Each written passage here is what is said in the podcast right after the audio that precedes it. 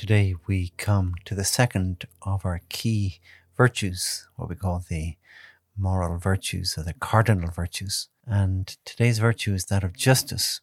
Now, though this theme is a little more philosophical than the other ones, other ones that we have dealt with, let us try to think about this quite reflectively, even asking the Holy Spirit to throw a little light on this topic for us. A topic which really even though it might sound a bit abstract, it is really, really key for each one of us as human beings. The word itself, the word justice, is, is a kind of hot topic. We hear about it the whole time. It's ever present in social media, in discussions, debates online.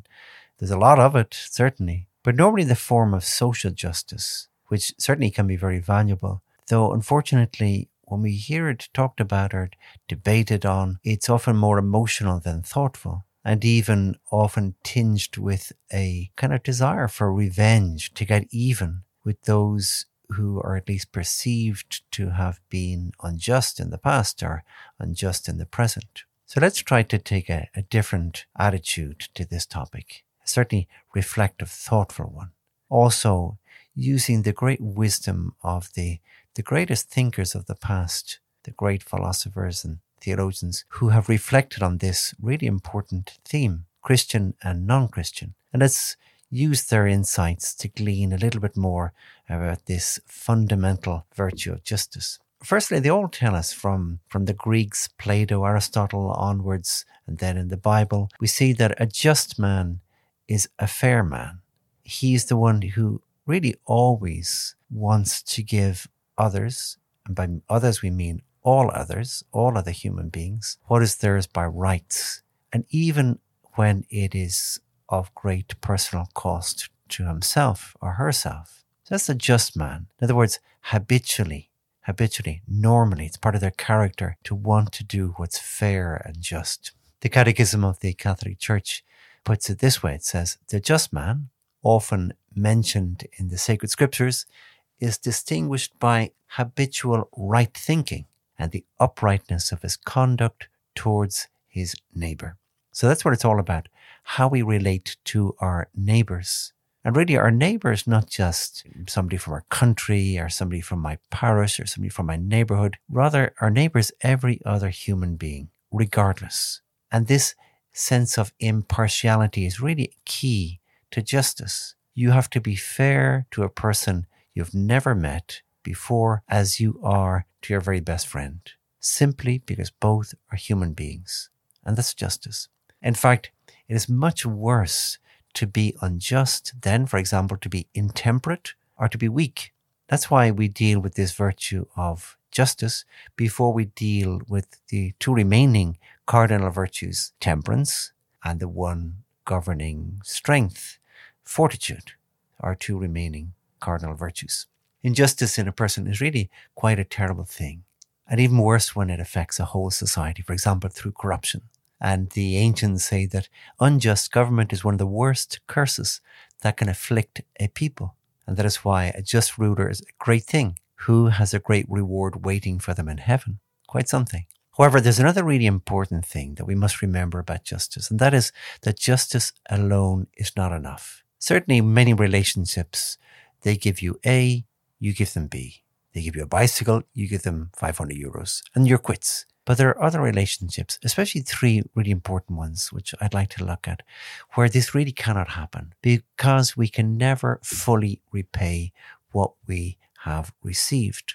We're too much in debt. And the very first one, of course, is God. Even though we don't think normally of God as, as our neighbor, but God is another person, obviously an infinite person.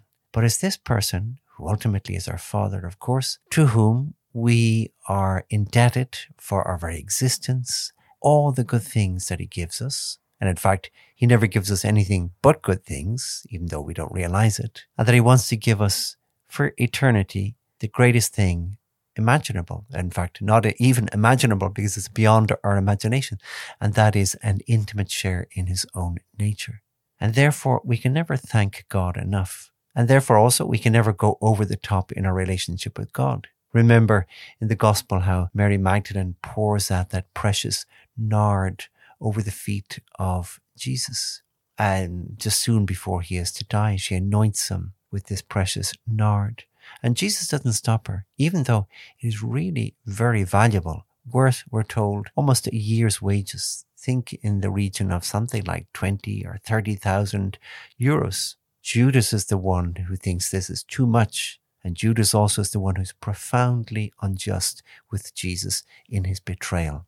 Anyway, the second kind of relationship was very similar to that is the relationship with our parents. Also with them, we can never repay them what they have given us, our very life and then our upbringing, even if they made mistakes. All parents make mistakes along the way, but we have to be so, so grateful to them for that. Remember, Shakespeare puts these very memorable lines on the lips of King Lear, whose daughters are so ungrateful to him. And he says, Ingratitude, thou marble hearted fiend, more hideous when thou showest thee in a child than the sea monster. So, really dramatic words from King Lear. The third one, just very briefly, in fact, is, is, is all those others.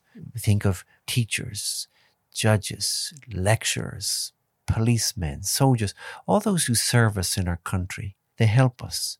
And our country itself, in fact, is in a certain sense that is an extension of our love and our honor for our parents. So we have to be very grateful for those men and women who have served us really, not just for money, in fact, maybe not for money at all. And they deserve our honor and our gratitude because, in a way, too, we can never repay them. I personally think back to many wonderful men and women whose lives have crossed with mine teachers, lecturers, mentors who guided me along the way.